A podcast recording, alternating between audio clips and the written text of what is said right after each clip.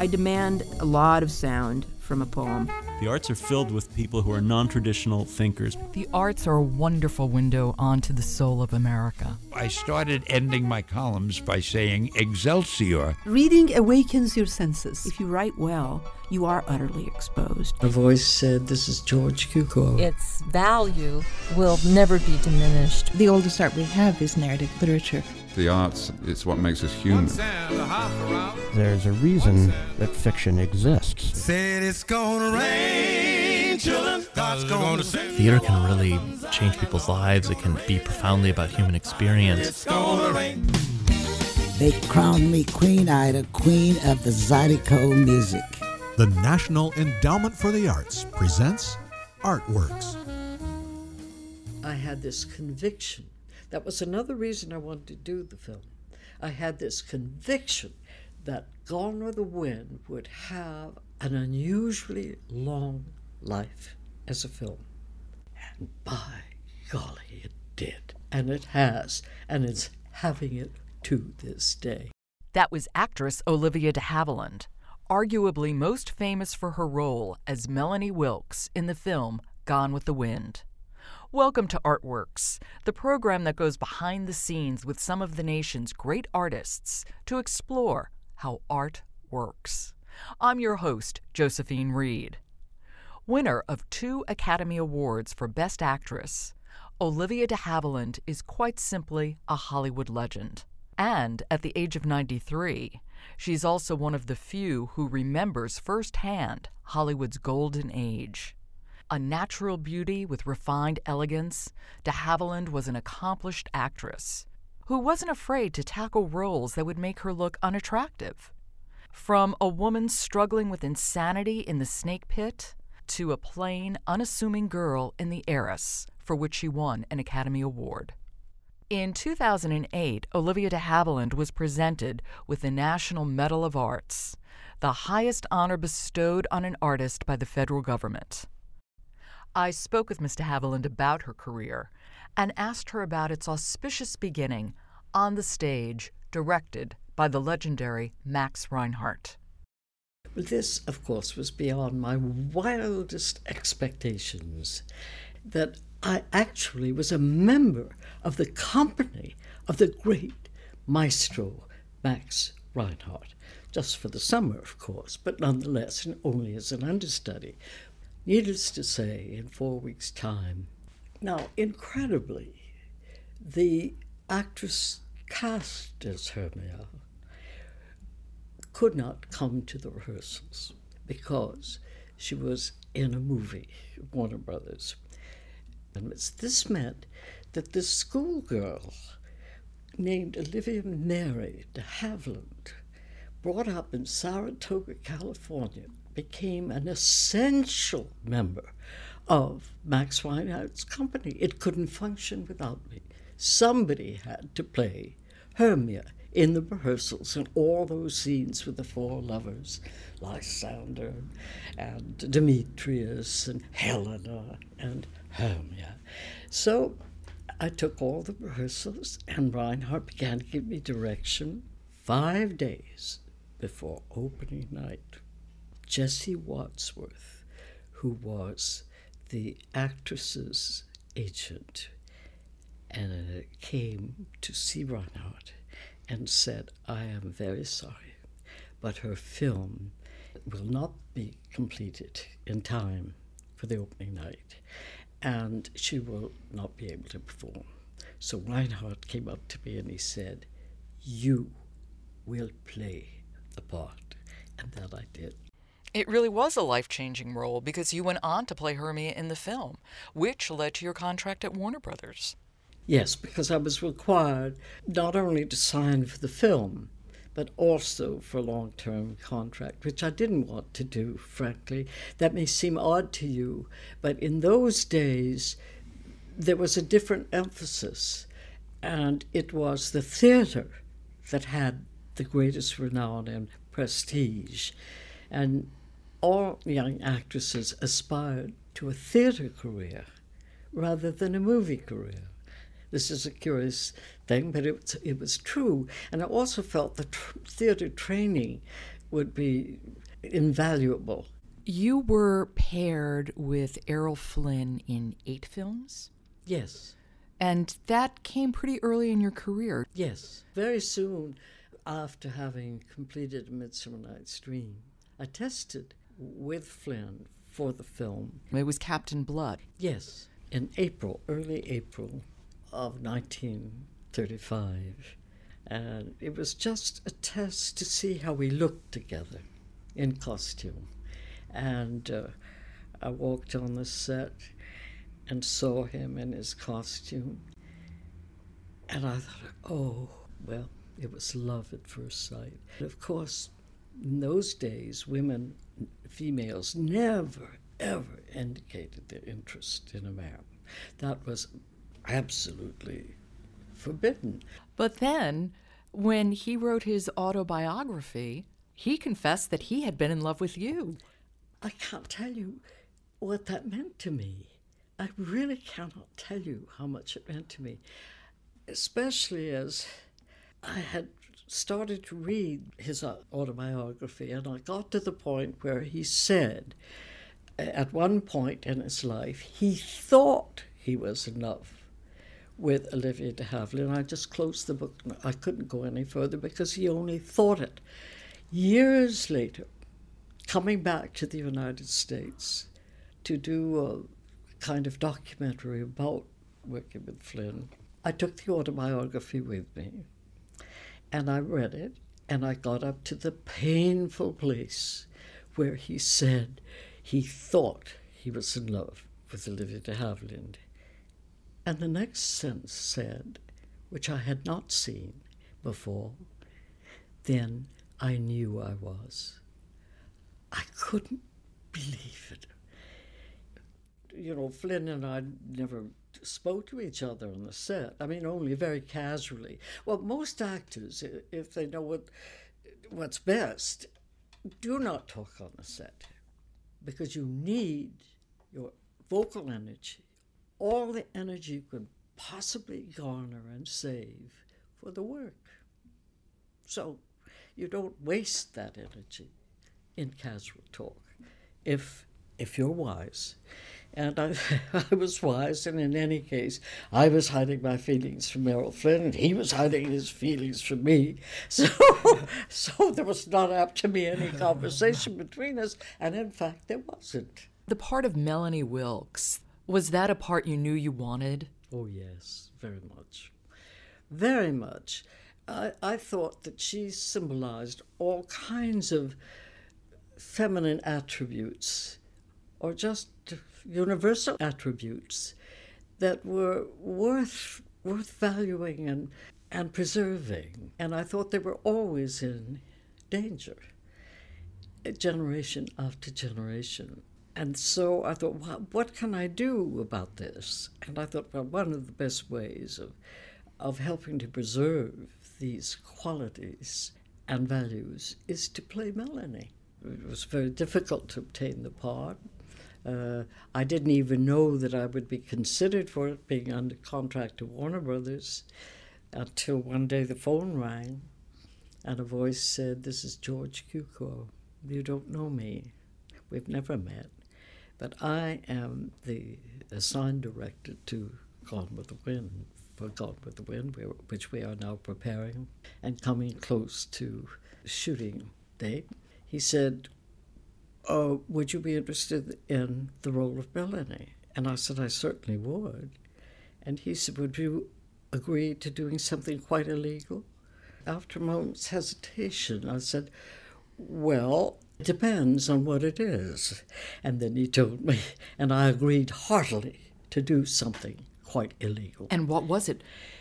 He said, We can't test you. Uh, Warner Brothers wouldn't let you go, and because they're so difficult to deal with, we can't test you, but we would like you to read for the part. A film test is out and it has to be done very secretly. Tell no, absolutely no one. Come to a certain entrance, it'll be locked, but someone will let you in. Say nothing to anyone, and they will lead you to my office. And we will meet, and you will read there. And this is exactly what happened. Selznick came in and George came in, and we prepared to play the scene. Now, George was assigned the role of Scarlett. I had to play the scene with George. He wore very thickly rimmed spectacles. He had very dark, curly hair, and he was vastly overweight. Part of my brain was saying, This is the most comic scene ever witnessed by anyone. How David Selznick is going to re- react to it is beyond my imagination.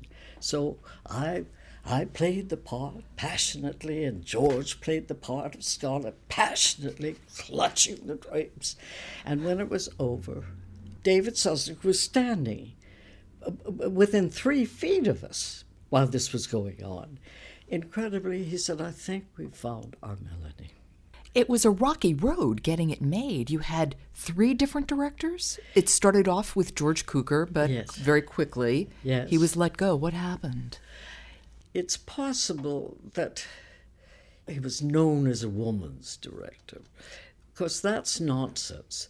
Because two actors under his direction won the Academy Award. Jimmy was one of them, and Ronald Colman was the other. So that, that was nonsense, but that was a belief. And it's, it's possible that to protect Gable, who had the most to lose, Gable was the king. That is a title given him by Spencer Tracy, who was a huge star himself. And he had never worked with George before, but he had worked with Victor Fleming. And that had been a very good association. So it was Victor who took over. And that, of course, distressed Vivien and me because our characters had been set with George Cukor. And we didn't see how, under another director, we would be able to, to maintain our characters with an alien hand in charge. It was very distressing. That, as you can imagine, could have been more troubling than it was. What softened the experience for me was that I had dinner, I think that very night, uh, with Howard Hughes. Now, this is very unexpected. And I told him about my anxiety. And he said, with an amazing insight and so kind to understand how I needed to be reassured, he said, Don't worry. With George and Victor, it's the same talent. Only George's is strained through a finer sieve. So I went on the set knowing that it was the same talent, and sure enough, Victor proved this true. Because on the first day of shooting with him, it was a scene where uh, Melanie meets Scarlett for the first time at the barbecue at Twelve Oaks. Uh, and uh, Melanie speaks to her and says something about being so pleased to see her. And I said it because it was sort of a social occasion in a kind of social way at the first rehearsal. And then when that was over, Victor said, beckoned to me and took me aside. Look at the sensitivity and the politeness of this man. And he said, just think of this one thing. Everything that Melanie says, she means. And so he gave me a wonderful key to the whole character, Victor Fleming. So it all turned out all right. Were you surprised by how successful that film was? Not at all. I had this conviction that Gone with the Wind would have an unusually long life as a film. I thought maybe five years, because in those days, a film would play first run houses, then the second run houses, then the third, and then would disappear. And studios would even burn the films. Can you imagine destroy them? They didn't conceive that they could have a continuing life. And I thought that was a terrible thing. All that you invested in a film, an actor would invest, all the others too that contributed to a wonderful film, all the other crafts, that it should have such a short life. And I thought this one is going to have a longer life. And by golly, it did. And it has. And it's having it to this day. Isn't it wonderful? It's so Isn't true, it yeah. marvelous? You know, I think it comes as a surprise to some people that the actress who played the gentle Melanie Wilkes was also the one who challenged the studio system, brought a case against Warner Brothers, and you you won at a great professional risk, a victory for actors. Yes, that's true. Awfully glad I did it. Awfully glad. I went back to Warner Brothers, and I was often given roles that didn't feel comfortable in. I knew would not turn out well. I knew the films wouldn't turn out well. But they, and I thought it was so unfair to exploit the things that had gone well, like usually on Loan Out, Hold Back the Dawn. And that was another film, and I was nominated for that, nominated for Melanie, as you know. And they would just kind of cheaply exploit the, the success I had by putting me into inferior, inferior material, which would be disappointing to an audience that had come to expect something of me. And so I took suspensions rather than play these roles. I took a number of them, and a suspension meant the contract was suspended for the time that it took another actress to play the role. And that time, and of course, you you didn't work for any, you couldn't work for anybody at that time, and you were off salary. I didn't care about that. And the, but the time was added to the end of the contract. That was the bad part. So a, a lawyer came to me, and he said, "I think that you are not bound anymore by that contract because of a California law." He said, "No actor has ever tried to uh, gain release from a contract under this law. But I think it can be done. He said the issue was that the California law said that no employer could enforce a contract against an employee for more than seven years. Now, the issue was what did seven years mean? Did it mean seven years of actually performed work? or did it mean seven calendar years, just elapsed time? Well, and he said, what you have to do is ask for what they call declaratory relief. You ask a judge to interpret the law. So I said, let's go. Let's go forth with this. And he explained that uh, I would probably lose in the first court. I had a better chance in the appellate court, where there would be three judges, and they would judge the case on the basis of pure law. Then, if I lost there, we could always appeal to the Superior Court of the state of California.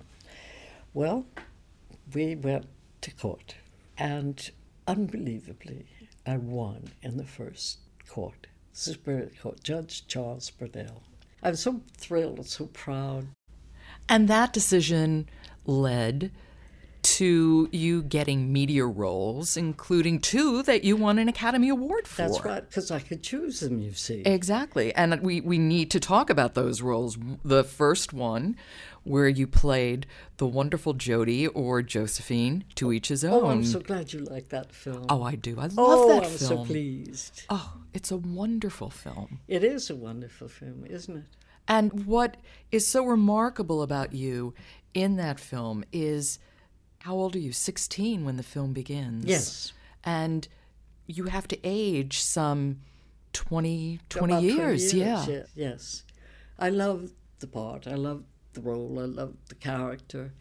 And what was so interesting for me was that it did cover such a long period of time in a young woman's life. Uh, and there was character development. And that's what's interesting about this profession to be able to interpret a human being as a human being develops and responds and reacts to events, usually tragic, in their lives. And this suited me perfectly. It's a wonderful film. And what's so interesting is the way you show the different kinds of love in that film. The first when you're the young Jody and you're just so in love with this. He was a pilot, wasn't he? Yes, he yeah. was a pilot. Yeah, you're so in love with this pilot, and then as the older woman showing a very different but no less deep love for the son that she couldn't raise or acknowledge. Yes, and then what was so interesting is that when by this time. She's, she's you know a successful businesswoman and she's in London. She's very successful with her uh, cosmetic line, and she's uh, doing fire watching at night, you know, during World War II in London, and she shares her responsibility with uh, a rather testy Englishman, and uh, they bicker at each other, and they're short and bad tempered with each other. Well, very slowly you see that relationship change, and and they soften, and and he becomes instrumental in bringing her together with the, the fact that the son finally understands who she is. He comes to London uh, as a pilot, and uh, he thinks of her only as Aunt Jody. And then this charming Englishman uh, just puts the thought in the son's head that perhaps there's more to this relationship than he has hitherto thought. And the son gets the point. And, and that is end. the most marvelous moment at the end of that film. Oh, I Mm. cry and cry every time I see it. the Heiress got you your second Academy Award, and what a cast that had. Yes, yes, wonderful. Your father, played by Ralph Richardson. Yes. Morris, played by Montgomery Clift. Yes. Aunt Lavinia, Miriam Hopkins. Oh, yes. And directed by William Wyler. William Wyler. What was it like to work with William Wyler? I had the greatest respect for him. More than that, oh, just admiration.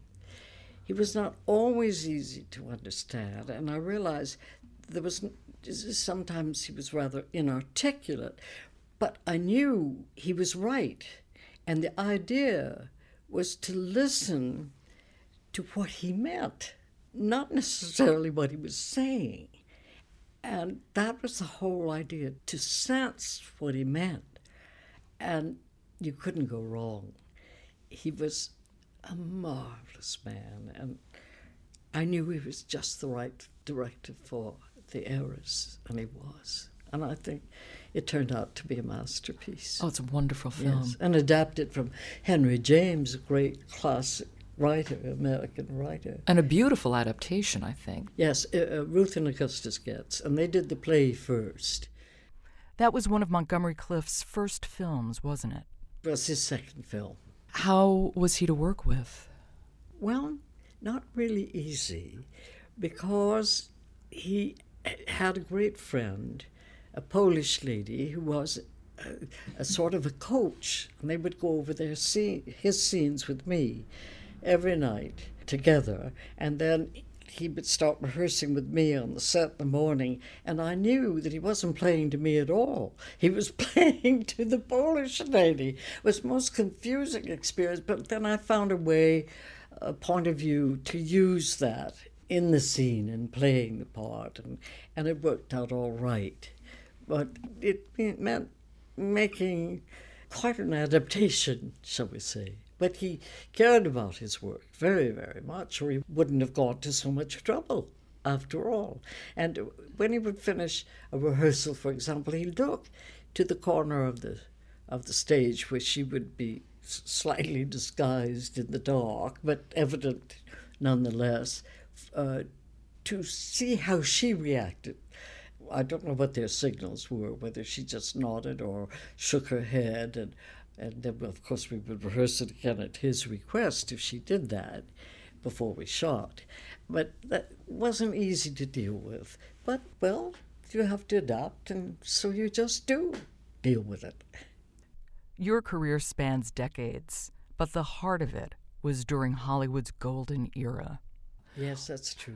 Why do you think so many good films were coming out of Hollywood at that time? That is a fascinating question, and I, I wish I knew the answer, except that our country was going through a tremendous trial at that time. It had uh, recovered from the First World War, and then we had some years of prosperity. I remember those years. I grew up in them, and I can remember the terrible night of the stock market crash in 1929 because it affected my stepfather very much and changed our lives. And I remember very vividly the depression which followed. But so our nation was going through very, very difficult times. And the interesting thing is that, that movies seem to give people something they desperately needed in a bad time. We were all united as a country in surviving these eras of great seriousness. Finally, when you were told, I assume they rang you up when you were told you got the National Medal of Arts. Oh, what what was your response to that? I couldn't believe it. I simply couldn't believe it, and I'm not sure I believe it now. it's just so thrilling. It really is. And I thought, oh, people should live longer. The longer you live, the more wonderful things can happen to you. It's certainly true in my case. Oh, well, thank you for giving me your time and congratulations, many congratulations. It is so well deserved. Thank you. You are very kind to oh, say that. It's very true. Thank you so much. That was Academy Award winner and National Medal of Arts recipient Olivia de Havilland. You've been listening to Artworks, produced by the National Endowment for the Arts. To find out more about the NEA, go to our website at www.arts.gov. That's www.arts.gov. Artworks theme music is Paul Desmond's Take 5, performed by the Dave Brubeck Quartet and used courtesy of Desmond Music and Derry Music Company. For the National Endowment for the Arts, I'm Josephine Reed. Thanks for listening.